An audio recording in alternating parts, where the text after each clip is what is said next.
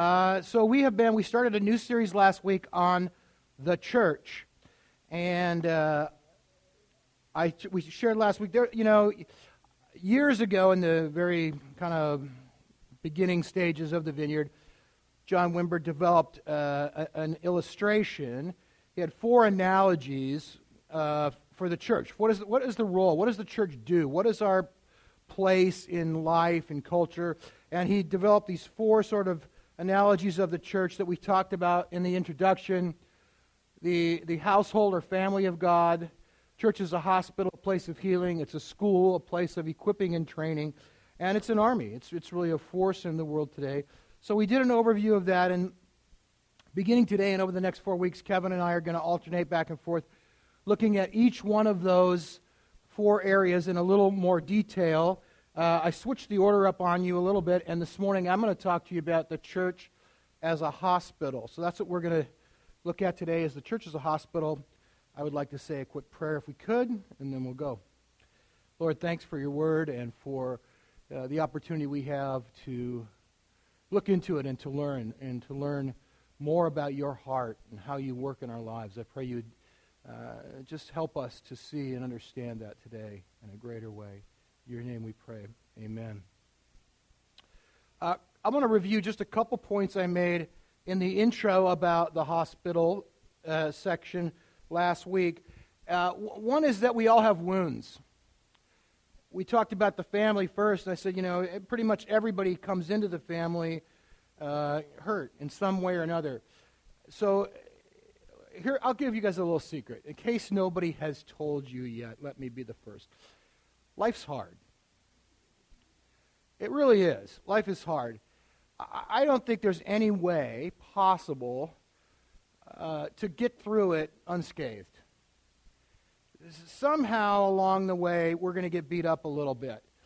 Some more, some less. So, some people are going to maybe get through kind of okay, not too bad. Others are really going to get run over by a truck along the way, maybe twice. And so we all have scars, we all have pain, we all have wounds, we all have hurt. Um, and as I shared last week, failure to admit those things really it prevents us then from being able to be healed of them, right? If we, if we pretend that there's nothing wrong, we, we won't get better. Uh, it's, it's like this. It's really very much like being physically sick. Gentlemen, uh, any of you guys ever just get sick or hurt or something? You go, I, I'm not going to the doctor. Forget that. Anybody, guys?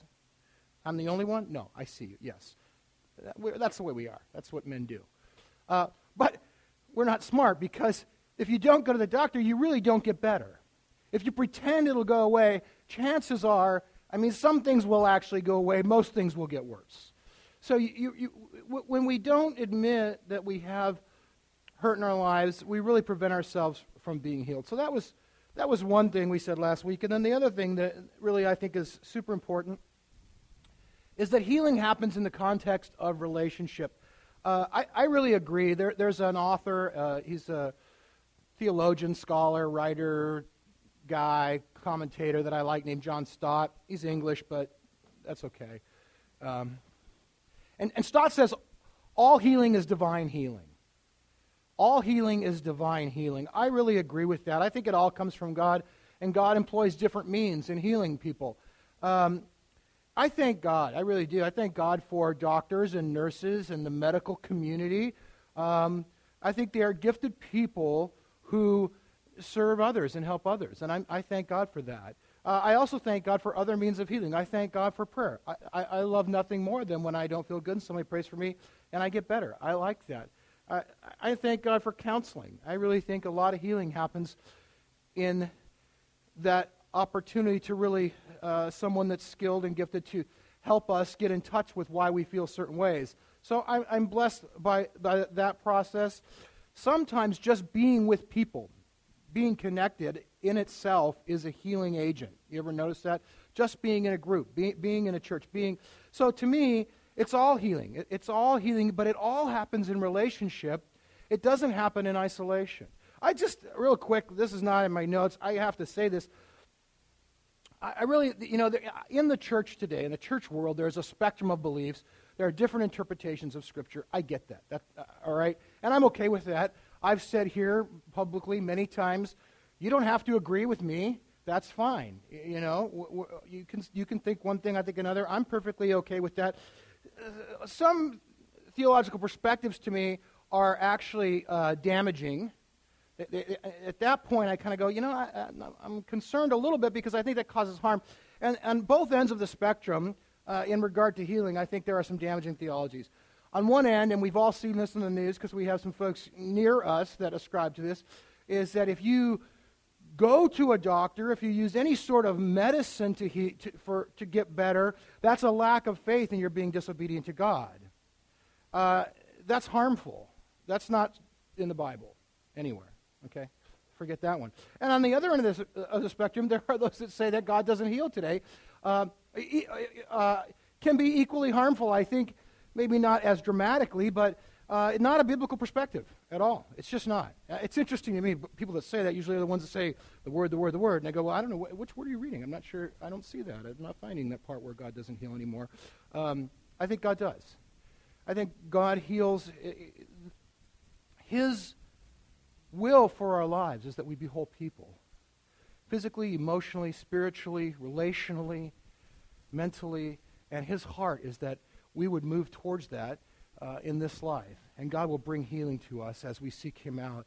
And I would encourage you, uh, if you care at all what, what I think, to, to employ whatever means you can. If, if God heals you through a doctor, go to the doctor. If God heals you through prayer, get prayer. If God heals you in counseling, get counseling. It's not a lack of faith to do those things. So the, the church is a hospital. It's a, it's, a hospital is a, is a place of healing. And I really think this is important. And, and part of the reason I just shared what I, share what I just did is that I think this is one of the most important roles we are as the church to fulfill in culture, in our society, in the world today. Uh, look, all through the New Testament, we are ambassadors of Jesus, right? We're representatives of Jesus. We say that in a hundred different ways. We're his hands and his feet, right? We're the one, you know, God works through us today, right? We, that's, everybody understand that? What did Jesus do? If we're his ambassadors, if we're his representatives, we're his hands and his feet, should we not do what Jesus did? Jesus healed people. 20% roughly. I am not, don't hold me to that exact number. Count the verses, I don't care. About 20% of the four gospel accounts deal with healing. That's a lot. 20% of what we have recorded about the life of Jesus deals with healing. That's a lot. Jesus healed people. Jesus healed physical conditions. He healed spiritual conditions. He healed emotional conditions. He healed relational conditions. Jesus brought healing into the lives of those people that he encountered. That's what Jesus did. And if, if, if we are going to be his ambassadors, if we are really ambassadors of Christ, then that's what we will do as well. It's my, this is my conviction. If the church is functioning as it's supposed to, that we would be the greatest force for healing in the world today. I, I really do believe that. Uh, it, it's kind of sad at one level because I don't think we're functioning the way we're supposed to. But I think if we are functioning the way we're supposed to, we would be the greatest force for healing in the world today. I, I think people would come to the church to find wholeness in God. Jesus ministered in both words and works. This is another thing that uh, our, my pastor growing up, John Wimber, used to say. There's a focus on the words and the works. And if we read Scripture accurately, I, I, I really, I, again, I just, I really believe that we're called to pray for the sick every bit as much as we are called to share our faith. In fact, to me, there, there, there's very little distinction between the two. As I, as I read the gospel accounts, there's very little separation between Jesus sharing about the kingdom of God and healing people. They're really the same thing. They, they go together to such a degree that there's, there's very little distinction between the two. We talked last week about love and learning to love one another, and, and, and love being uh, really a healing agent. And I think we all can, we know that. We, we get that. We feel that. Love is foundational, I think. It's the basis for all healing. Um, you know, and, and, to me, whether that happens spontaneously, if, I pr- if, if, if Dave says, I have a headache, and I pray for Dave and his headache goes away, there, there, there, there was an exchange of love. God's love was coming through me to Dave right now. That's why God heals supernaturally. Just it's not because he earned it. It wasn't because he's a better person than you. It's because God loves him. That's why. It's, it's an expression of God's love, is what healing is. It's the foundation for, for all healing. And so, with love as a foundation, I want to look real quickly at three elements of healing that I think need to be in place for, for healing to take place in the life of the church today. Three, three elements that I want to look at. The first one is the welcome of the kingdom. In, in the vineyard, we have, you know, we say, come as you are, right? Come as you are. And initially, I think, when, when the, when the vineyard started back in the, in the 70s, uh, the, the, protocol by and large in, in, the church in America was people wore uh, suits and ties and dressed up for church, and that's the, what you did. And, and so there was part of that saying that kind of became no, it's okay, just wear your jeans, wear your, wear your flip flops, that's okay. And today, I think everybody does. I don't know, do, do people dress up for any church anymore? I don't know. Uh, really? Kind of a little bit. But, but it really didn't have that much to do with what you were wearing. That was just sort of an outward expression of an inward reality. It really meant come as you are. It really meant the protocol for church life at that time was also you can't come to church if your life's a mess. If you sin in your life, if you're screwing up, you got to take care of that first. Then you can join us because, well, we're all good in here. Well, you know, that's not really true, is it? And, and so, come as you are really meant, hey, whatever condition you're in, you, you, you are welcome to come. Come as you are. Jesus welcomed everyone. Jesus welcomed sinful people. Okay? Jesus welcomed sinful people. He welcomed prostitutes. those are, that's a simple person, by the way. Jesus welcomed, he was, he was accused of being a, a drunkard and a glutton. Why? Because he hung out with drunkards and gluttons. He went to their parties. He welcomed them. He welcomed tax collectors. Tax collector is not just somebody that people don't like because he collects taxes. A tax collector is really a cheat. That's what he is. A tax collector is somebody whose job it is to rip you off. So he's a sinner. So, so Jesus welcomed those people. Jesus welcomed people of other races and religions. Okay? Specifically Samaritans.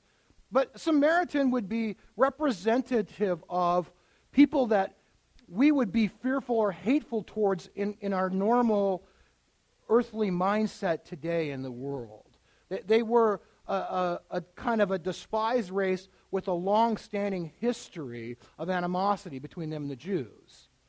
And that's who Jesus welcomed. He went out of his way, frankly, to not only welcome Samaritans, but when he told stories to illustrate the welcome of the kingdom, he used Samaritans in his stories just, just to make a point. He welcomed them. Jesus welcomed the, the uh, social outcasts who we might call marginalized people in society today. Uh, lepers were, were not just sick people, they had a physical disease, but because of the nature of their disease, it was contagious. Lepers were completely marginalized. They were not allowed to be around other people. They literally had to yell, unclean, unclean, as they walked through town. Can you imagine walking through the mall yelling, unclean, unclean? They, they, they, were the, they were the outcasts of the day, and yet Jesus welcomed them. Jesus welcomed demonized people into his presence, into his heart, into his life. I, I think to, to me, and this is a whole, this is another message for another day. People ask a lot about how come we don't see that today. This is my theory. My theory is that we are integrated beings. Our spirit and our mind and our heart and our physical bodies are all connected. They're not so distinct and separate. And I really think we see uh, incredible amounts of, of mental illness. I mean, you, you read the statistics today, and, and I think a lot of that is has some spiritual aspect and dimension to it. Why aren't there people running around cutting themselves with knives in graveyards today? Well, because most of them are locked up somewhere. I'll just be really honest about that. I, I really think that's why.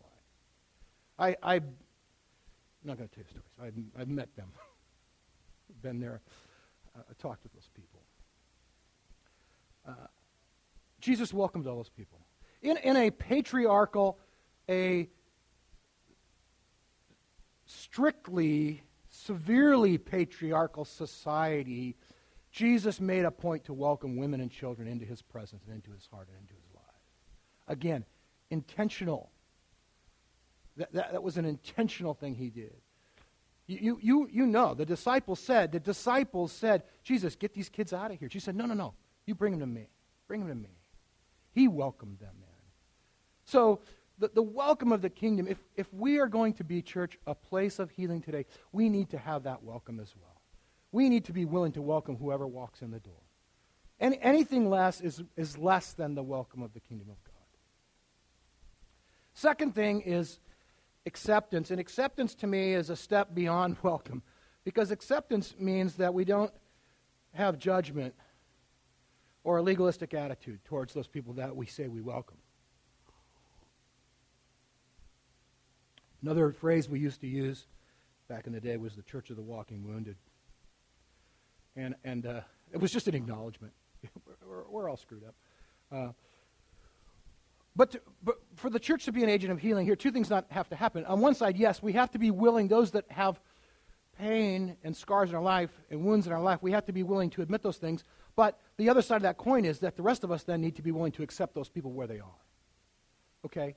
We, we can't say, you have to get yourself together a little bit before you can come here. We can't say that, or we really aren't uh, going to be able to bring healing to anybody. Uh, have you ever noticed this is when when you're sick, when you don't feel good, it makes you behave differently than you would otherwise? Anybody ever notice that? Why are you looking at your husband? I, I, I, don't, I will admit, I will acknowledge, I will take the blame uh, I'll take the heat off of Shane right now. I don't get sick very often, but when I do, it's not pretty. I tend to be grumpy, more grumpy. I tend to be kind of whiny, and I'm not a very nice person to be around. When I get sick, the best thing that can happen is I go in a room somewhere and close the door. No one comes in, and I don't come out until I'm better, because otherwise it's just not good. Um, my point is simply this sometimes when we're sick, that pain comes out in other ways. And so, if people come to us and they're grumpy or whiny or not very nice, we cast judgments on them when maybe what we should be saying is, hey, this person's really in pain. I don't think they feel good. Maybe I can do something to help them get better. Maybe if I'm willing to welcome and accept them into my heart and my life, uh, I can help them get better. I think that's what it's about. See, but here, and that's the thing. Let me just make sure we clarify. The goal really is to get better, kids. Okay, the goal is to get better. If, if we really are a, truly a healing environment, then we'll help each other get better. We'll help each other along the process. It's okay to come as you are. It's really it's not okay to stay as you are. Sometimes we have to say, "Hey, you know, you, we've been, you've been in this condition, you've been in this place for a long time. You know, it's time to allow God to come in and begin to make some changes in your heart so that you can move forward and not stay in that place anymore. That place isn't a good place to be. There's a better place. There's a better place. Everyone's pain is different. Everyone is, some people will process pain more quickly than others. Some people will, you know, be able to move forward more quickly than others. That's okay that, that's where we help each other along. You know, if I'm moving too fast, I need to slow down and help you along a little bit. But the goal is to move forward, and we have to allow each other to do that. And, and that brings me to the, the third and, and the last um, aspect of healing, which is compassion. C- compassion, really, if I could, what, what is compassion? To me, it's getting in touch with the heart of God. And I know compassion is used outside of Scripture, but the word in Scripture, which we've talked about before, or something, it's a, it's a big, long Greek word. Um, that word biblically speaking, to me, compassion is getting in touch with the heart of God. That's what it is. It's getting in touch with the heart of God. There's a summary text. Matthew 9, I believe, is the foundational kind of summary text for all kingdom ministry. It says Jesus went through all the towns and villages, teaching in their synagogues, proclaiming the good news of the kingdom, and healing every disease and sickness. When he saw crowds, he had compassion on them because they were harassed and helpless, like sheep without a shepherd. And then he said to his disciples, The harvest is plentiful, but the workers are few. Ask the Lord of the harvest, therefore, to send out workers into his harvest field. See, that's the whole enchilada right there. I mean, I mean, it's the words and the works, right? Jesus is proclaiming the good news of the kingdom, and then he's demonstrating the good news of the kingdom by bringing healing into people's lives. That's what he's doing. He saw the crowds and he had compassion on them. This is, here's the litmus test if you, are compa- if you have compassion.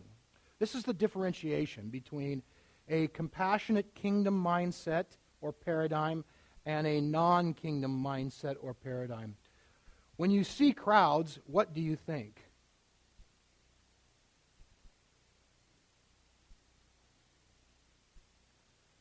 Well, I mean, I get annoyed. Right? Let's just be honest. Most of us don't like crowd. We see crowds of people. We go, "Oh crap! There's somebody in the place that I want to be in right now." That's what we think. Jesus looked at crowds and his heart broke because he saw them. How did he see them? Like sheep without a shepherd. I, am not a shepherd in the, in the real, actual sense. I, I don't know a lot, but I've heard sheep are not bright. And so, sheep without a shepherd, that's a bad situation. They're going to get eaten. Okay? They're, they're defenseless. They can't run. They're really not very bright. They're going to get eaten. They're going to get hurt. They're going to fall and get hurt. They're going to get lost. And they're probably going to starve to death because they are so stupid they can't even find food and water on their own. Sheep without a shepherd are, it's a bad, bad situation. They need help. That's what Jesus saw when he saw the crowds of people. He said, Oh my gosh, they need help. They're going to fall and get hurt. They're going to get lost. They're going to starve to death. They're going to get eaten. All of those things. So if, if we, church, are to be or do anything, I think, uh, it would be to express the compassion of Jesus. That's what I think we're supposed to do. Com- compa- and here's the thing about compassion is a precipitory work of the Holy Spirit. It really is. Biblically speaking, compassion is a precipitory work of the Holy Spirit. God feels compassion, and as His Holy Spirit touches our hearts, He causes us to begin to feel compassion. At that level, it's really different than charity or even social justice. Um, th- there's a difference here, and, and I, I, want you to understand and, and hear me correctly. You can do the right thing because it's the right thing to do, right? We, we can say, and a lot of people do this, there's a lot of agencies, and this is not bad by any means. This is good. Uh, there's a disaster over here, uh, you know, in, in somewhere in Haiti right now. There's an earthquake. So we need to send some people there to help them. That's the right thing to do. And we can do that because it's the right thing to do. That's not bad, but that's not compassion. Compassion is when God compels us to go do that and we can't not do it. That's compassion. I, I re- there was an interview with a guy who was the bishop, the overseeing bishop for Mother Teresa, which, first of all, is got to be uh, like the worst job in the world, right? But what do you do? I'm Mother Teresa's boss. So what do you do when she gets out of line? You know what I mean? How do you, what do you, Mother, you know, you know, I, I can't imagine trying to tell Mother Teresa what to do. I just can't imagine. But in an interview, he said this it wasn't the sick that drove Mother to the streets, it was God. She didn't do it because there were sick people there. She did it because God put compassion in her heart and she couldn't not do it. That's biblical compassion. So I want to close with a really quick look at uh, the compassion of Jesus. Just a quick overview. I'm going to look at about eight verses, but I'll do it really, really fast. The compassion of Jesus. In both the, the words and the works. Je- Jesus did compassion, he acted compassionately, and he also taught on compassion. So I'm going to look at both, but I've reversed the order. So we will look at the works of Jesus first. And first, uh, Matthew 14, when Jesus landed, he saw a large crowd. He had compassion on them and healed their sick. So, uh, on a regular basis, when Jesus saw crowds of people, compassion was what filled his heart, and he began to act upon that com- compassion. Next verse is in Matthew. Jesus called his disciples to him, and he said, I have compassion for these people. They have already been with me three days, have nothing to eat. I do not want to send them away hungry, or they may collapse on the way. I love that. Um, so he fed those that were in need. So it's not just healing that compassion. Compassion really is meeting the needs of people. So what we do here, it, we, you know, is really a, compa- a ministry of compassion. People are hungry; they need to eat. Jesus saw that. He said, "I can't not do that. I got to feed them. I got to take care of them." And the disciples, again, were kind of like, "Just send them home. Get them out of here." Um, that's part of the heart of God. A man with leprosy came to you and he begged him on his knees, "If you are willing, you can make me clean." Jesus was indignant, and that word indignant, by the way, this is the same Greek word as the, that's translated compassion in other places. It's the same word. They just translated it different here, um, which I think was good. I like that because I, I think it made, it, it made him angry, not at the person, but at the condition, at the situation. There's a righteous anger that comes up. He was indignant. He said, "If I," uh, uh, he touched the man and said, "I am willing, be clean." So Jesus responded to that as well. And another one uh, from Luke as he approached the town gate, a dead person was being carried out, the only son of his mother. She was a widow, and a large crowd from the town was with her. When the Lord saw her, his heart went out to her. And that again is the same word there. Uh, Don't cry, he said. He went up and touched the bier they were carrying him on, and the bearers stood still. He said, Young man, I say to you, get up. The dead man sat up, began to talk, and Jesus gave him back to his mother. That's an interesting text, I think, because I really think he had compassion on the mother. He was compassionate towards her situation there. So what did he do? He brought her son back for her. And then the last one there, Jesus asked the boy's father. Uh, this is a this is um, a, a, situation where uh, the, the the young guy is demonized and he's he's behaving inappropriately in public. Uh, how long has he been like this? From childhood, he answered, It's thrown him into the fire of water to kill him, but if you can do anything, take pity on us and help us. If you can, Jesus said, what do you think? Uh, everything is possible for one who believes. And so, again, he has compassion on this person. So, Jesus, again, uh, the, here's the process. Can I just really, really quickly? Compassion is this we see something and we see it with the eyes of God. We feel something, we feel it with the heart of God, and then we do something. Okay? It's not I don't, this whole thing where uh, you see something and you go, oh my gosh, that's terrible, and then you flip the channels. That's not compassion. Okay? You, you have to, you ha- there's a response. Jesus responded. So then there's the words of Jesus. Jesus taught on compassion as well. Uh, Jesus taught primarily uh, using uh, something called parables. A parable is really a story that illustrates a truth. It's a simple way of communication. And most of his stories again, were about people that other people would not want their stories to be about. Um, but he did that intentionally, and, and he taught on compassion. At this, the servant fell on his knees before him. Be patient with me, he begged. I will pay him back everything. The servant's master took pity, which is the same word, compassion, on him, canceled the debt, and let him go. You know what that? You know where that story comes? What that is about? This is when Peter asked Jesus, "How many times do I forgive? Seven times? Jesus says 70 times 7. And then he tells him this story. And you know what happens at the end of the story. The guy that this guy forgave went and did not forgive somebody that owed him. So he didn't learn the lesson. But that's what, that's what Jesus is talking about there. Um, kind of a well known story. A Samaritan, and again, he just picked the most hated person he could pick, came where the man was. He saw him, he took pity on him, went to him and bandaged his wounds, pouring on oil and wine put the man on his donkey, brought him to an inn, and took care of him. The next day he took out two denarii, gave it them to the innkeeper. Look after him, he said, and when I return, I will reimburse you for any extra expense you may have. Which of these three do you think was a neighbor to the man who fell in the hands of robbers? The expert in the law replied, The one who had mercy or compassion on him. And Jesus replied, Go do likewise. Maybe if there's a better known story, this would be it, I suppose. While he was still a long way off, his father saw him, was filled with compassion for him, and he ran threw his arms around his son and kissed him.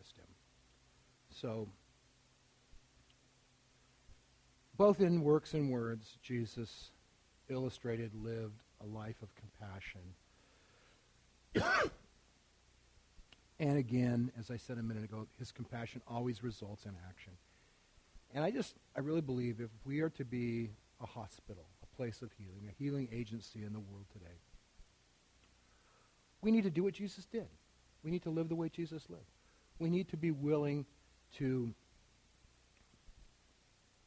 welcome people, to accept people where they are, and to have compassion on, on them and help bring healing into their lives. That's, that's what I believe we're called to do and be in, a, in the world today. Um, I'm blessed by you guys. I really am. I, I, think you guys do a good job of this. I really do. I, I, I go to, I mean, I, I, have friends. I have friends. Uh, I, have friends in other churches, and they tell me stories, and I, I go, seriously? Oh. I brag about you guys. I'm proud of you guys. I think you do a great job, by and large. So let's stand. Look at that. Um, I'm going to ask our ministry team to come up. And I suppose it would be appropriate to pray for healing today. Um, so, this morning, you know, um, healing of the whole person. If you have if you have physical pain in your body, you're sick, something like that. I don't know if anybody. I talked about headaches earlier, just as an illustration. I don't know if anybody has a headache today or not. not anybody have a migraine or not? Um, but if you do, come up and certainly let us pray for you. Uh, but other things as well. You know, healing might be em- emotional. maybe you're you're grieved or sad over something, hurt in other ways. Whatever it might be, there's folks up here that would love to pray for you and we would love to pray for you as well. So just, we're going to worship for a minute. The ladies will lead us. And uh, if you want prayer, just come up here to the sides of the room. Somebody will get with you and pray with you.